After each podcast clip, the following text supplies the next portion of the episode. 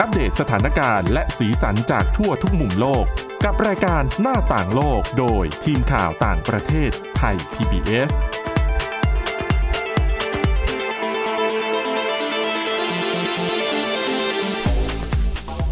สวัสดีค่ะ คุณผู้ฟังต้อนรับเข้าสู่รายการหน้าต่างโลกค่ะ พบกันอีกครั้งนะคะ เราก็ยังคงพบกันเป็นประจำค่ะ ตั้งแต่วันจันทร์ถึงวันศุกร์นะคะ ทุกที่ที่มีอินเทอร์เน็ตคุณผู้ฟังสามารถเข้าถึงเราได้นะคะเซิร์ชคำว่าเอ่อรายการหน้าต่างโลกนะคะ แล้วก็เพิ่มมาว่าไทย PBS Podcast ก็ไปก็จะค้นหาได้ง่ายขึ้น เช่นเคยค่ะวันนี้เรามีบทความเรื่องราวที่น่าสนใจนะคะ เกี่ยวกับเรื่องราวของ สัตว์เลี้ยงเจ้าเหมียว แล้วก็เรื่องราวเกี่ยวกับที่นั่งบนเครื่องบินนะคะแบบที่ปรับเอนเนี่ยเดี๋ยวนี้มันก็มีการพัฒนารูปแบบใหม่ ๆ มากขึ้น แล้วพบว่ารูปแบบของที่นั่งบางอย่างเนี่ยค่อยๆ เลือนหายไป ค่ะ นะคะ จะเป็นแบบไหนเดี๋ยวติดตามจากคุณอาทิตย์สมนเรืองรัศนทรค่ะ และดิฉันสวรักษ์จากวิวัฒนาคุณค่ะ สวัสดีค่ะ ก่อนที่จะไปดูเรื่องของเครื่องบินเนาะ ค่ะ อันนั้นถือว่าเป็นเรื่องเบาๆไม่ค่อยซีเรียสมากนัก ค่ะ เราไปเริ่มต้นด้วยข่าวหนัก ๆ กันก่อน อันนี้อาจจะมีความสอดคล้องกับสถานการณ์ในเมืองไทย นั่นก็คือเรื่องของการอนุญาตให้ใช้กัญชาได้ ค่ะ นะคะ แล้วก็อย่างที่คุณผู้ฟังก็น่าจะเคยเห็นมาแล้ว บางท่านอาจจะเคยดื่ม หรือว่าเคยรับประทานด้วยซ้ำ ค่ะ นั่นก็คือการนำกัญชามาเป็นส่วนผสมในอาหารและเครื่องดื่มนะคะ แต่ว่ามันก็ทำให้เกิดปัญหานะคะ ดังนั้นวันนี้เนี่ยเดี๋ยวเราลองไปดูตัวอย่างของปัญหาที่มันเกิดขึ้นในสหรัฐอเมริกากันบ้าง ค่ะ จะได้นำมาเดี๋ยวอาจจะเป็นบทเรียนเนาะคือเราไม่ต้องรอให้เราพลาดเอง เราสามารถเรียนรู้จากความผิดพลาดของที่อื่นได้ได้ของที่อื่นเนี่ยได้ ค่ะ นะคะแล้วก็นำมาวางมาตรการป้องกันไม่ให้มันเกิดขึ้นนะคะ อย่างที่คุณอาทิตย์สมนเตรียมมาเนี่ยก็คือปัญหาที่มีเด็กในสหรัฐอเมริกาเนี่ยเผลอไปกินอาหารที่ผสมกัญชา ใช่ คื ค่ะ คือผู้ใหญ่ทานเนี่ยยังเข้าใจได้เพราะว่าร่างกายผู้ใหญ่อะก็จะแข็งแรงสมบูรณ์กว่าเด็ก แล้วผู้ใหญ่เลือกเอง ใช่ค่ะ คือผู้ใหญ่ตั้งใจที่จะทานอาหารหรือว่าเครื่องดื่มที่มีส่วนผสม ค่ะ แต่เด็กเนี่ยบางทีเขาไม่ได้รู้เรื่องไง ใช่ เขาไม่รู้จักหรอกว่าไอ้สัญลักษณ์ใบเนี้ยมันหมายถึงกัญชา ค่ะ แต่อาจจะเห็นว่าเอาวมีบราวนี่อยู่ในตู้เย็น มีน้ำส้มมีนู่นนั่นนี่เขาก็ดื่มเข้าไป ค่ะ ก็กลายเป็นเรื่อง ใช่ค่ะ ก็คือเรื่องนี้เป็นผลการวิจัยนะคะ เขาใช้ข้อมูลของศูนย์พิษวิทยาของสหรัฐ ค่ะ คือเขาพบว่าในช่วง 5 ปีอะค่ะ ระหว่างปี 2017 ถึงปี 2021 นะคะ มีเด็กอายุต่ำกว่า 6 ขวบ เผลอกินอาหาร ค่ะ หรือว่าเครื่องดื่มที่มีกัญชาผสมอยู่เนี่ย 7,040 ครั้ง โอ้ ใช่ เยอะ ค่ะ มากเลยนะ แล้วนะคะก็คือในปี 2017 เนี่ย มีแค่ 207 เคส ค่ะ แต่พอหลังจากนั้นนะคะ มาจนถึงปี 2021 พบ ค่ะ ว่ามีอีก 3,054 เคส ค่ะ ก็คือเพิ่มขึ้นมาเนี่ย 1,375%หรือว่าประมาณ 15 เท่า อืม นะคะทีนี้อ่าในการวิจัยเนี่ยเขาก็คือยังไม่ได้ทราบเหตุผลแน่ชัด ค่ะ ว่าเป็นเพราะอะไรที่เพิ่มขึ้นขนาดนี้นะคะ แต่ว่ามีแพทย์คนหนึ่งเนี่ยทำงานในแผนกฉุกเฉินในชิคาโกนะคะ ก็บอกว่าสิ่งนี้เนี่ยเกิดขึ้นจากหลายปัจจัย ค่ะ นะคะแล้วก็ในการเพิ่มขึ้นเนี่ยก็คือเพิ่มขึ้นในช่วงที่มีการระบาดของโควิด -19 ค่ะ ก็คือเป็นช่วงที่เด็กๆอยู่บ้านกันบ่อยขึ้นด้วย อ๋อ ใช่ใช่ใช่เป็นไปได้ ค่ะ บางทีคือช่วงอืมช่วงที่ต้องกักตัว การจะออกไปซื้ออาหารข้างนอก มันก็ไม่ได้สะดวกสบายใช่ไหม ค่ะ บางทีเด็กอาจจะอยากกินขนม แล้ว อืม ขนมแบบของเก่าอะ่ะ หมดไปแล้ว ค่ะ ที่บ้านยังไม่ได้ไม่ได้ไปซื้อชุดใหม่มาเติมให้ ก็เห็นอะไรก็เลยคว้าเข้าปากไว้ก่อ ก็ น อาจจะเผลอแบบของผู้ปกครองอยู่ในตู้เย็นหรือเปล่า อ่าใช่ ก็อาจจะเป็นเหตุผลด้วยนะคะ แล้วก็มีผลการศึกษาจากปี 2022 เนี่ยก็พบว่าในรัฐนะคะ คือในสหรัฐเนี่ยเขาอ่าในรัฐที่อนุญาตให้มีการใช้กัญชาเพื่อสันทนาการนะคะ ค่ะ ก็คือจะพบเคสมากกว่า 20%ในรัฐที่ไม่ได้อนุญาต อืมเพราะว่าคุณผู้ฟังคะในสหรัฐอเมริกาเนี่ยกฎหมายของเขาเนี่ยจะขึ้นอยู่กับการบัญญัติของแต่ละรัฐ ค่ะ คือเขาก็จะมีรัฐบาลกลางก็จะออกเป็นเป็นกฎหมายส่วนกลางขึ้นมา แต่ว่าในทางปฏิบัตินะคะ แต่ละรัฐมีสิทธิ์ที่จะออกกฎหมายบังคับใช้ของตัวเองได้ ดังนั้น การใช้กัญชาจะถูกกฎหมายเฉพาะในบางรัฐเท่านั้นไม่ใช่ทุกที่ ค่ะ นะคะ แล้วก็ในปี 2017 นะคะ ในตอนนั้นนะคะ มีรัฐที่อนุญาตให้ใช้กัญชาเพื่อสันทนาการเนี่ อื ย ม แปดรัฐ ค่ะ แล้วก็ใช้เพื่อการแพทย์เนี่ยสารัฐ ค่ะ แต่พอมาจนถึงปี 2021 นะคะอ่ารัฐที่อนุญาตให้ใช้สันทนาการเนี่ยเพิ่มขึ้นเป็น 19 รัฐ อืม แล้วก็ใช้การแพทย์เนี่ยเพิ่มขึ้นเป็น 40 รัฐ ค่ะ นะคะ ซึ่งก็แน่นอนว่าพอมีการอนุญาตเพิ่มขึ้นอ่าผลิตภัณฑ์ต่างๆ ที่ อืม แบบผสมกัญชาเข้าไปด้วยเนี่ย ค่ะ ก็เพิ่มขึ้นตามไปด้วยนะคะ ค่ะ แล้วก็ส่วนใหญ่นะคะ ผลิตภัณฑ์หรือว่าอาหารที่มีกัญชาผสมเนี่ยจะเป็นพวกลูกอม อืม คุกกี้บราวนี่ช็อกโกแลตก็คือเป็น ค่ะ สิ่งที่เด็กๆชอบ หวานหวานๆนะสังเกตไหมส่วนใหญ่ ใช่ มันจะเป็นของที่หวานเอาจริงๆนะดิฉันไม่เคยลอง แล้วก็ไม่กล้าลองด้วย ไม่รู้เพราะว่าได้ข่าว หลายคนเคยทาน ค่ะ แล้วก็แบบร่างกายไม่ไหวอะ่ะ เวียนหัวบ้างคลื่นไส้อาเจียนบ้าง แล้วก็แบบป่วยเป็นวัน ค่ะ ๆดิฉันก็เลย ไม่ลองไม่ไม่น่าจะเหมาะไม่น่าจะใช่สายสายเขียวเนาะ ใส่เขียว ค่ะ นะคะ แล้วก็การวิจัยนะคะยังพบว่าแพ c เกจจิ้ง อืม ก็มีส่วนด้วย ก็คือเขาจะทำคือมันจะมี มัน ทำ ดึงดูดเหรอ ใช่คือเขาจะทำขายในตลาดมืดนะคะ ค่ะ แต่ว่าเหมือนกับที่มีสินค้านั้นอยู่จริง ๆ อืม ก็คือสมมติขนมชีโตสอย่างเงี้ยค่ะ ค่ะ ในตลาดมืดเนี่ย ผลิตภัณฑ์ที่ออกมาเนี่ย ก็จะเหมือนกับที่มีวางขายในตลาดทั่วไป ก็คือทำเรียนแบบให้ลูกค้า ใช่ เข้าใจว่านี่คือผลิตภัณฑ์ของบริษัทยี่ห้อดัง ใช่ แต่จริง ๆ ค่ะ ไม่ใช่ของเขา ค่ะ นี่คือแค่ทำเรียนแบบให้มันคล้ายของเขา ใช่แล้วก็ใส่กัญชาเข้าไป อ๋อลูกค้าก็เลยอาจจะดูเผินๆอาจจะเข้าใจผิดอ้าวอันนี้ยี่ห้อดังนี่ น่าจะปลอดภัย ใช่ค่ะ อ๋อเข้าใจ แล้วเรื่อง ะ นี้ก็เหมือนมีการฟ้องร้องกันด้วย ค่ะ แต่ก็ก็คือยังมีอยู่ ไม่หมด ค่ะ ไปสักทีนะคะ ค่ะ แล้วก็บางแพ็กเกจเนี่ย มีตัวการ์ตูน ใช่ เด็กเพราะเด็กไง ก็พอเด็กเห็นก็แน่นอน เห็นการ์ตูนก็จะคิดไปว่าสำหรับเด็ก ใช่ค่ะ แล้วก็ถึงแม้ผลิตภัณฑ์พวกนี้เนี่ยจะมีคำเตือน ค่ะ แต่เขาก็พิมพ์ไว้แบบ เล็กๆ ใช่ค่ะ มีดอกจันแต่ต้องใช้แว่นขยาย อ่าน แล้วเด็กหลาย ๆ คนก็ อืมแน่นอนเขาไม่ไม่อ่าน ใช่ไหมคะ ใช่ พอเห็นตัวการ์ตูนปุ๊บก็พุ่งเข้าไปแล้ว ค่ะ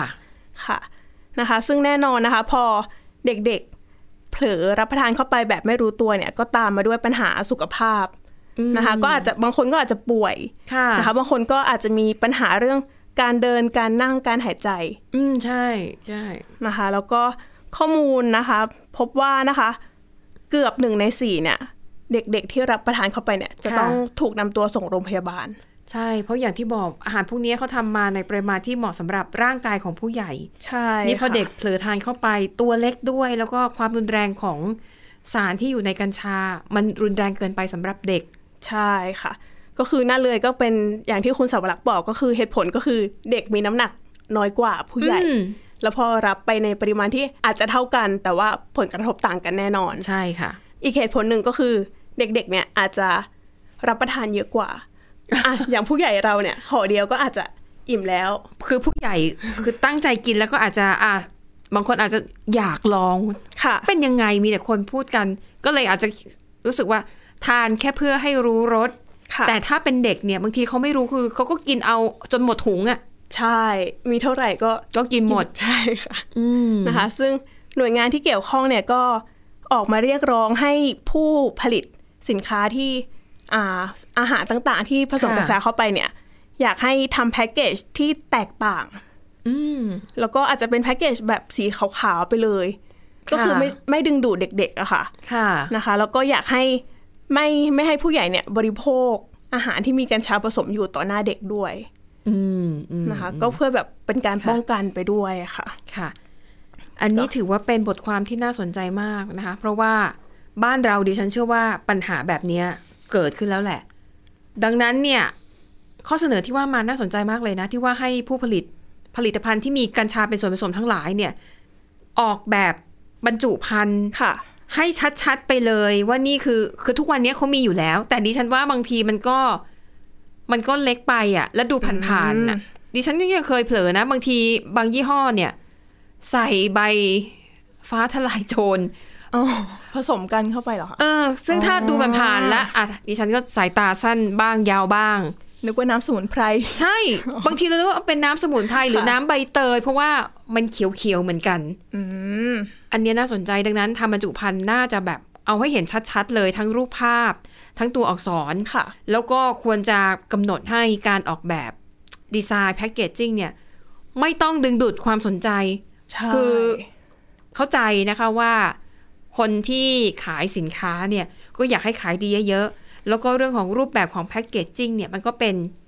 อีกสิ่งหนึ่งที่ดึงดูดลูกค้า ค่ะ อย่างที่ฉันยอมรับเลยบางทีซื้อขนม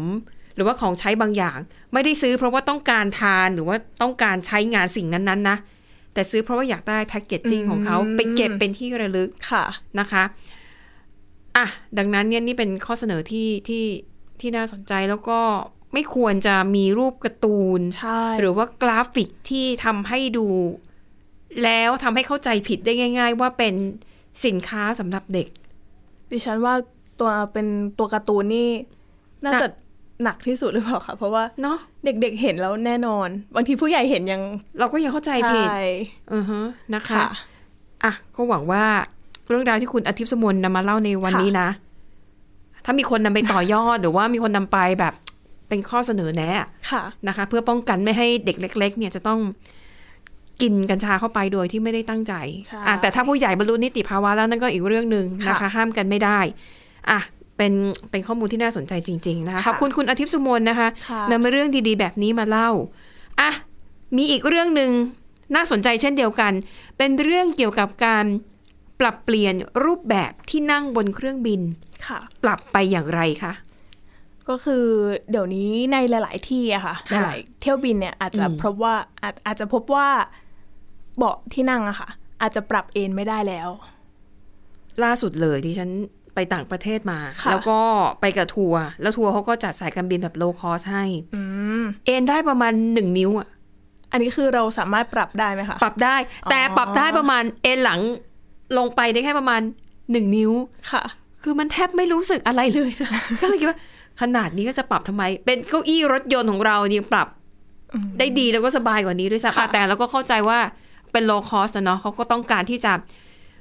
ให้ที่นั่งเนี่ย จุที่นั่งให้ได้มากที่สุดเท่าที่เขาจะทำได้ เพื่อที่จะได้แบบรับผู้โดยสารให้ได้เต็มอัตรา ค่ะ เออ ค่ะ ซึ่งเรื่องนี้ก็เป็นบทความจาก CNN นะคะ ค่ะ เขาก็บอกว่าคือเก้าอี้ที่ปรับเอนเบาะได้ แน่นอนว่าต้องมีกลไก อืม กลไกต่างๆในตัว ค่ะ เก้าอี้นะคะ แล้วก็ ค่ะ อ่าต้องมีสายไฟที่เชื่อมกับปุ่ม ปุ่มที่ปรับเอนนะคะ อันนี้หมายถึงปุ่มไฟฟ้าปะ ใช่ เพราะว่าที่อย่างดิฉันขึ้นทุกวันนี้มันก็ก็เป็นแบบเหมือนกับอัตโนมืออะ อืม ก็แค่กดปุ่มแล้วก็เอนหลัง ค่ะ ไม่ได้เป็นไฟฟ้า นะคะ ซึ่งเรื่องนี้สำหรับสายการบิน อืม แน่นอนว่าเป็นเรื่องของค่าใช้จ่าย ค่ะ นะคะ ก็คือค่าบำรุงรักษา อ๋อ นะคะ ก็คืออุปกร ค่ะ ณ์พวกเนี้ยค่ะ ก็คือพอมีกลไกปุ๊บ ก็จะต้องมีการสึกหรอเป็นปกติอยู่แล้วนะคะ อืม ถูก บ ต้ ว อก ง กับผู้โดยสารเวลาใช้บริการก็อาจจะไม่ได้ทนุถนอม แน่นอน เท่าไหร่นะคะ ค่ะ นะคะแล้วก็ยังเป็นเรื่องของน้ำหนัก ค่ะ ก็คือพอเก้าอี้ที่ไม่มีกลไกอะค่ะ แน่นอนว่าน้ำหนักก็เบา เบาก กว่า ว่าใช่ค่ะ แล้วก็ทำให้ประหยัดน้ำมันได้ด้วย ค่ะ เพราะว่าไม่ต้องแบก น้ำหนัก เท่ามาเดิกขึ้น มใช่ค่ะ แล้วก็ยังเป็นเรื่องของป้องกันเรียกว่าเป็นการหยุดชะงัก ก็คืออ่าเวลาเราขึ้นเครื่องบินนะคะแล้วพอปรับเอนเบาะได้เนี่ย อาจจะเป็นเรื่องของมารยาทของผู้โดย สาร ก็คือบางทีอาจจะปรับมากเกินไป ใช่ จนทำให้เกิดการทะเลาะกันกระทบกระทั่งกับผู้โดยสารท่านอื่น เพราะว่าพอเราเอนอ่ะ มันก็จะไปกินพื้นที่ของคนข้างหลัง ใช่ และยิ่งถ้าคนข้างหลังเราเนี่ยเขานั่งแบบสุดแถวอะถ้าคนข้างหลังเราเขาเอนไม่ได้อะใช่ไหมคะ ก็เท่ากับเราก็แบบไปเบียดเขาอะแต่ถ้าเป็นคนที่เอนได้ก็เหมือนอ่ะ ข้างหน้าเอนฉันก็เอนบ้างข้างหลังก็เอนต่อๆกันไปไม่มีปัญหานะคะ แต่ว่าถ้าจะเป็นอย่างนั้นก็คือยาก เพราะว่าหลายคนก็ บางคนก็ไม่อยากเอนไง ใช่ บางคนก็อยากจะนั่งอ่านหนังสือหรือว่าทานข้าว เออ นะคะ อันนี้ก็เป็นปัญหา อาจจะเรียกว่าเป็นปัญหา ก็เป็นเรื่องปกติที่มันเกิดขึ้นบนเครื่องบินพาณิชย์ นะคะซึ่งพอปลายปี 2000 ปลายปี 2000 นะคะก็เริ่มมีเก้าอี้เจนใหม่ อืม ที่มีน้ำหนักเบามากขึ้น อันนี้ก็หมายถึงยี่สิบประมาณยี่สิบปีที่ผ่านมา ประมาณปี 2000ประชายค่ะ ค่ะ ซึ่งส่วนหนึ่งที่ทำให้เก้าอี้น้ำหนักเบาเนี่ยก็คือไม่มี กลไกไฟฟ้า ใช่ไม่มีออปชันให้ปรับเอนได้นั่นเอง อืม นะคะ ซึ่งคนที่ทำออกมาขายเนี่ยเขาจะเรียกว่ามัน pre recline ก็คือปรับเอนมาก่อนแล้ว ค่ะ คือเขาจะออกแบบให้ไม่ตั้งตรงเกินไป หรือว่า เอ็นนิดนิด ใช่หรือว่าเอนเกินไปก็คือเหมือนปรับมาให้แล้ว ค่ะ ในตำแหน่งที่พอดีพอดีนะคะ ๆค่ะ ซึ่งเริ่มแรกนะคะเขาก็เจาะกลุ่มเป็นเที่ยวบินโลคอสนี่แหละนะคะ เที่ยวบินที่ต้องใช้เวลาเดินทางแค่ไม่กี่ชั่วโมง ค่ะ นะคะ แล้วพอมีมาสายการบินของอังกฤษเริ่มนำมาใช้นะคะ ก็เหมือนเป็นการปฏิวัติแนวคิดเกี่ยวกับอ่าที่นั่ง ค่ะ ของเครื่องบินนะคะ ค่ะ แล้วที่นั่งที่ออกแบบมานะคะ นอกจากจะทำให้ก็คือเหมือนปรับเอนมาแล้วเนี่ย ก็ยังเหมือนออกแบบให้แบบเข้าหลังมากขึ้นนะคะเหมือนเบาะรถยนต์ที่เป็นบักเก็ตเชฟ ก็คืออ๋ หมายถึงการเสริมฟองน้ำตรงจุดนั้น ใช่ จุดนี้ให้นั่งแล้วก็แบบตัวจมเข้าไปแล้วก็นั่งแบบสบายๆ ค่ะ เพราะฉะนั้นผู้โดยสารที่ตัวสูงเนี่ยก็อาจจะมีพื้นที่เยอะขึ้น ค่ะ คือพอเวลาเบาะหน้าเว้าเป็นทรงบักเก็ตอะค่ะ อืม ทำให้ผู้โดยสารข้างหลังที่นั่งเนี่ย ก็คือ ค่ะ เขาก็มีพื้นที่ให้เขาวางนะคะ ค่ะ แล้วประโยชน์เนี่ยก็ไม่ได้เกิดแค่สำหรับผู้โดยสารด้วยนะคะ ไม่ใช่ผู้โดยสารนั่งสบายอย่างเดียวนะคะ เพราะว่าพอเก้าอี้อ่าเข้าพื้นที่มากขึ้นเนี่ยก็ทำให้ประหยัดพื้นที่ได้มากขึ้น ค่ะ นะคะ สมมติหนึ่งที่นั่งเนี่ยประหยัดได้หนึ่งนิ้ว อืม แต่ถ้าทั้งหมด 30 แถวบนเครื่องบินเนี้ยค่ะ มันก็เยอะพอที่จะ ใช่ เสริมเก้าอี้เข้าไปได้อีก ใช่ค่ะ แล้วในช่วงทศวรรษที่ผ่านมานะคะ ผู้ผลิตหลายๆคนเนี่ยก็เริ่ม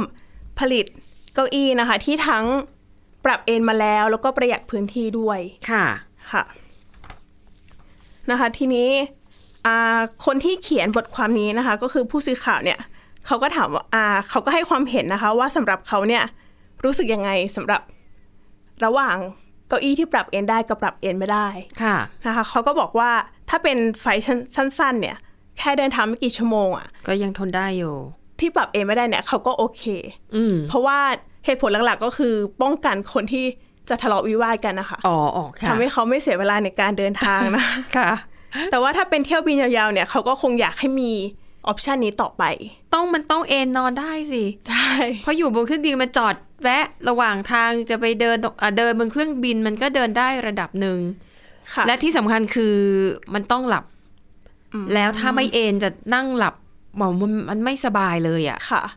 ค่ะ แล้วก็แต่เขาก็อยากให้เพิ่มฟังก์ชันที่ใช้กับที่นั่งที่ปรับเอนไม่ได้ไปด้วยก็คือ อาจจะออกแบบให้มีที่นั่งเยอะขึ้น ให้มีที่ว่างเยอะขึ้นนะคะ ค่ะ จะทำให้นั่งสบายมากขึ้น อืม นะคะ แล้วเขาก็แนะนำว่าจริง ๆ เวลาขึ้นเครื่องบินก็คือ ให้สังเกตรอบๆตัวเรา ค่ะ ว่าเราควรปรับเท่าไหนดี ก็คือดูข้างหน้าข้าง ใช่ ข้างหน้าข้างๆ เพื่ อะไร อป้องกันปัญหา จริงๆมันก็เป็นมารยาททางสังคมอะเนาะ ค่ะ เออ นะคะ อ่ะ นั่นก็เป็นเรื่องเดียวกับรูปแบบที่นั่งบนเครื่องบินนะคะ ที่มีการเปลี่ยนแปลงไปนะคะ ค่ะ ซึ่งตอนนี้ดิฉันแบบนั่งดูข่าวนะ ก็เริ่มเห็นดีไซน์เก้าอี้บนเครื่องบินแบบใหม่ ๆ ที่ต้องการจะแบบประหยัดพื้นที่ให้มากขึ้น ค่ะ ใส่เก้าอี้ให้มากขึ้นนะคะเอ่อโดยเฉพาะอย่างยิ่งเที่ยวบินระยะสั้น ๆ ที่ใช้เวลาแบบไม่กี่ชั่วโมงอะ ค่ะ นะคะที่เห็นล่าสุดอันเนี้ยแบบแปลก จะเป็นแบบกึ่งนั่งกึ่งยืน แล้วก็ซ้อนกันสองชั้น อืม ก็คือเหมือนกับยังไงดี เหมือนกับเวลาเราขึ้นรถโดยเอ่อรถไฟฟ้า ค่ะ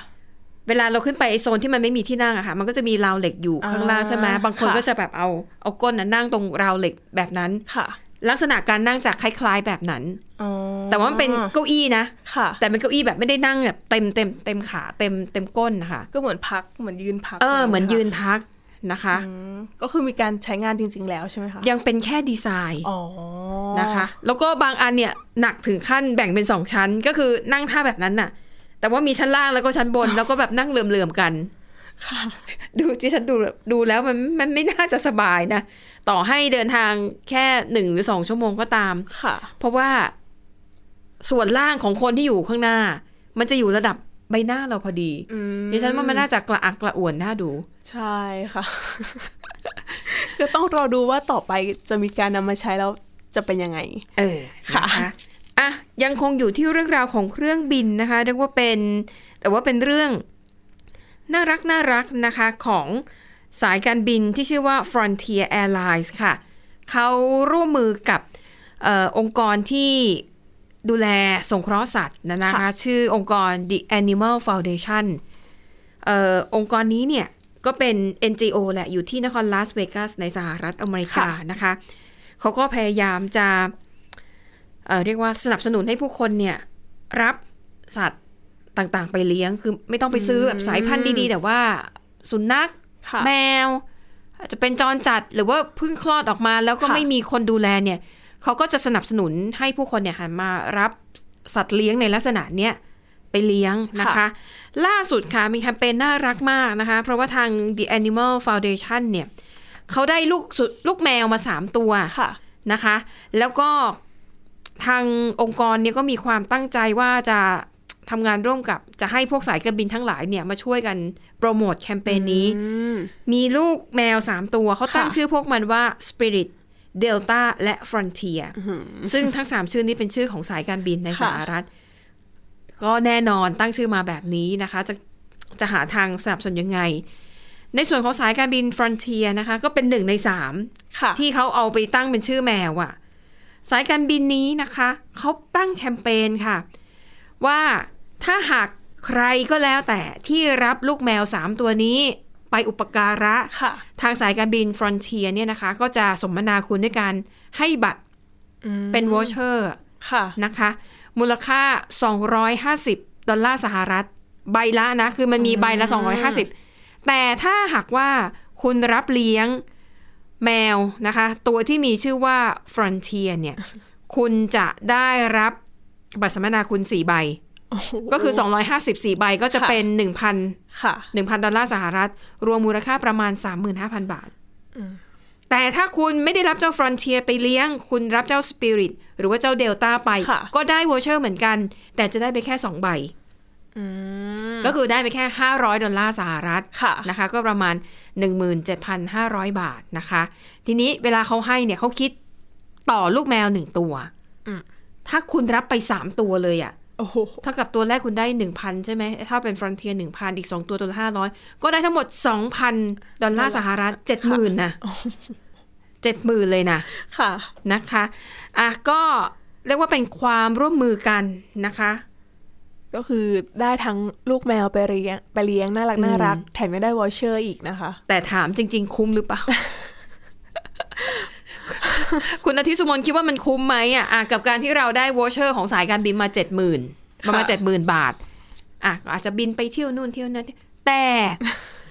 คือพวกนี้เนี่ย ถ้ารับเขามาเลี้ยงก็ควรต้องดูแลจนกว่าจะหมดอายุไขนะคะ ใช่ ไม่สัตว์เลี้ยงหรือคนเลี้ยงไปก่อน ค่ะ เนี่ย ก็ต้องดูแลกันให้ถึงที่สุด แล้วสามตัวค่าใช้จ่ายในการดูแลดิฉันว่ามันทะลุเจ็ดหมื่นนะ เพราะฉะนั้นคนที่ตัดสินใจจะเลี้ยงจะต้องมีความพร้อมจริง ใช่ต้องมีความพร้อม ค่ะ มาก คุณไม่ใช่จะเห็นแก่โอ้โหโวเชอร์นึงเจ็ดหมื่นแล้วคุณไปรับเขามาแล้วไม่ดูแลเนี่ย ไม่ได้นะ ซึ่งดิฉันว่าทางมูลนิธิไอยทางองค์กรเนี้ยหน้าเขาเขาน่าจะมีระบบติดตาม ๆ ตรวจสอบ ค่ะ ใช่ไหมว่ารับ ใช่ รับไปแล้วเนี่ยดูแลดีหรือเปล่า ไม่ใช่ ค่ะ เลี้ยงแบบทิ้งทิ้งๆคว้างๆเพราะว่าในสหรัฐอเมริกาเขามีกฎหมาย ค่ะ คุ้มครองสัตว์อยู่นะคะ ค่ะ อ่ะแต่ก็ถือว่าเป็นแคมเปญที่ดีนะ น่ารัก น่ารักนะคะ แล้วก็เอาไม่แน่อีกหน่อย รับไปอุปการะแล้วอีกหน่อยขึ้นเครื่องบินใช้วอเชอร์ฟรี อาจจะนำเจ้าฟรอนเทียเนี่ย ไปเที่ยวด้วย ค่ะ นะทางสายการบินอาจจะลดราคาให้ ใช่ สำหรับค่าเดินทางของสัตว์เลี้ยง ค่ะ อืมนะคะ อาจโปรเจกต์นี้ก็อาจจะกระตุ้นให้คนหันมารับเลี้ยงสุนัขเลี้ยงแมวกันมากขึ้น อืม ไม่ต้องไปหาซื้อ เนอะเพราะว่า ค่ะ ดิฉันเป็นคนหนึ่งที่ไม่ไม่ไม่ค่อยสนับสนุนให้ซื้อ เพราะว่าหนึ่งซื้อสัตว์แมวที่เป็นแมวหรือสุนัขที่สายพันธุ์เนี่ยหนึ่งราคาเขาแพงตั้งแต่ต้นทางแล้ว ค่ะ การดูแลจะต้องให้ความดูแลต้องเสียค่าใช้จ่ายในการดูแลเยอะมากขึ้น นอกเหนือจากมาตรฐานนะการ ค่ะ ฉีดวัคซีน การถ่ายพยาธิการฉีดวัคซีนป้องกันพิษสุนัขบ้าอะไรต่อมีอะไรเนี่ย พื้นฐานต้องทำอยู่แล้ว ค่ะ แต่สัตว์แมวหรือสุนัขบางสายพันธุ์เนี่ยอาจจะต้องอยู่ในห้องที่มันปรับอุณหภูมิตลอดเวลา อืม ต้องทานอาหารแบบพิเศษ ค่ะ ต้องอาจจะมีโรคประจำตัวบางอย่างที่ต้องแบบคอย คอยดูแลเป็นพิเศษอะไรแบบเนี้ย ค่ะ ซึ่งมันจะแบบถ้าคนไม่พร้อมจริงๆอ่ะดิฉันว่ามันไม่ค่อยไม่ค่อยเหมาะเท่าไหร่ ค่ะ แต่ถ้าเป็นสุนัขสังเกตไหมพวกสุนัขพันธุ์พื้นบ้านท้องถิ่น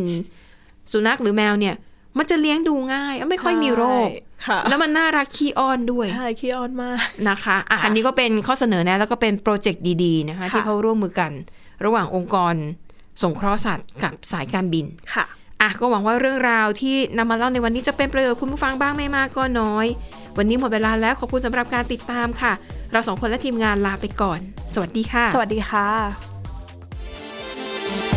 Thai PBS podcast. View the world via the voice.